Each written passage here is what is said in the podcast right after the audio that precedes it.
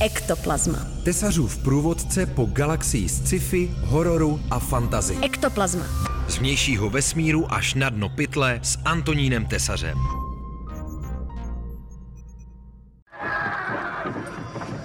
I don't know what the hell's in there, it's weird and pissed off, whatever it is. Příjemné odpoledne přeje a u pořadu Ektoplazma vás vítá Antonín Tesař. Dnes takzvaně půjdeme na věc. Chtěl bych se totiž věnovat nedávno zesnulému mistrovi filmové hudby Enniovi Morriconemu a zejména jeho soundtracku ke slavnému hororu Johna Carpentera Věc. Morricone bývá většinou spojovaný eh, s trošku jinými žánry, než jsou ty fantastické, nicméně kromě teda řady soundtracků k špagety westernům, eh, k hollywoodským hitům jako neúplatní, ale také nemalému množství italských filmů žánru Giallo a další tuně filmové hudby, tak přece jenom nějaké ty fantastické záležitosti v jeho filmografii najdeme.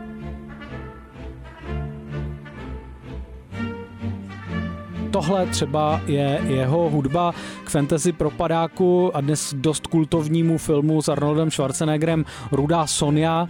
Vedle toho skládal hudbu třeba k eh, neslavnému pokračování slavného hororu Vymítač ďábla dvě kacíř a nebo k zapomenutému, ale dost půvabnému bizarnímu italsko-americkému hororu s Kirkem Douglasem Holocaust 2000, což je film o atomové elektrárně posedlé ďáblem. Mezi těmito dost okrajovými, obskurními záležitostmi samozřejmě vyčnívá jeho spolupráce s Johnem Carpenterem na sci-fi hororu Věc. Ektoplazma. Carpenter sám, kromě toho, že je skvělý hororový režisér, je taky výraznou osobností filmové hudby. Už od 70. let si skládá hudbu k vlastním filmům a vždycky eh, jde o takové výrazné eh, minimalistické syntetizátorové záležitosti.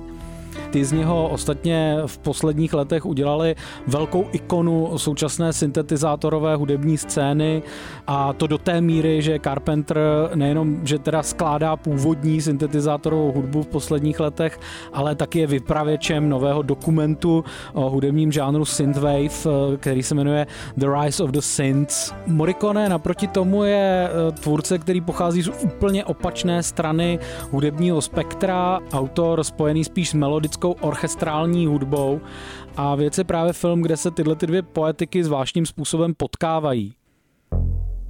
Tenhle projekt je o to aktuálnější, že letos eh, vyšlo v luxusních vinilových vydáních eh, s neodolatelnou grafickou úpravou hned několik verzí eh, té hudby z tohle filmu. Spolupráce Carpentera s Morriconem na věci je totiž tak trochu kronikou nedorozumění, ze kterých vzešly vlastně dva celkem odlišné soundtracky. Carpenter jako velký fanoušek Morriconeho hudby chtěl s italským skladatelem spolupracovat a dokonce za ním letěl do Říma, aby ho přesvědčil, že práce na temném a hodně groteskním body hororu je přesně to, co by Morricone měl v následující době dělat. Podařilo se mu ho přesvědčit, nicméně Morricone pracoval s velmi obecným zadáním a následně jenom s hrubým materiálem z toho filmu. Takže postupně eh, skládal hudbu, ve které kombinoval právě ty Carpenterovo minimalistické syntetizátory s orchestrem a nakonec toho vznikla zhruba hodina filmové hudby, která je nahraná a kterou můžete slyšet na soundtracku. Nicméně většina z ní se vlastně do toho finálního filmu nedostala. Carpenter z něj nakonec vzal především jednoduchý syntetizátorový motiv, který hodně připomínal jeho vlastní skladby a který se nakonec stal tím ikonickým hlavním hudebním tématem celého filmu. Na Morriconeho soundtracku ho najdete pod názvem Humanity Part 2. Ektoplazma. Použil i několik dalších skladeb, nicméně, když dělal finální sestřih filmu, tak zjistil, že ta Morriconeho hudba se do určitých dramatických scén vlastně nehodí, takže na základě toho hlavního motivu od Morriconeho vytvořil několik vlastních jednoduchých skladeb, které variovaly to téma a byly použité v těchto scénách. Tyhle ty Carpenterovy drobné variace dnes můžete poslouchat právě na onom zmíněném vinilu, kde vyšly samostatně pod názvem Lost Cues The Thing.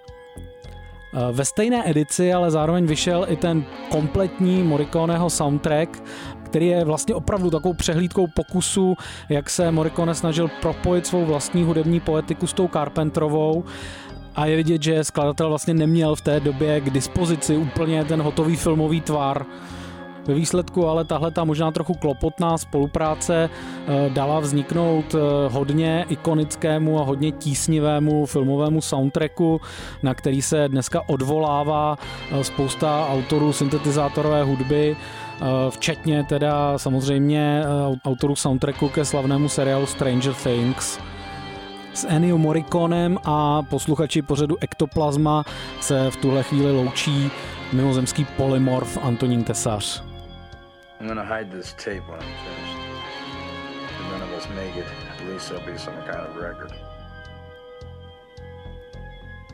Nobody trusts anybody now. We're all very tired. Ektoplazma. Tesařův průvodce po galaxii sci-fi, hororu a fantazy. Ektoplazma. Ektoplazma na rádiu Wave.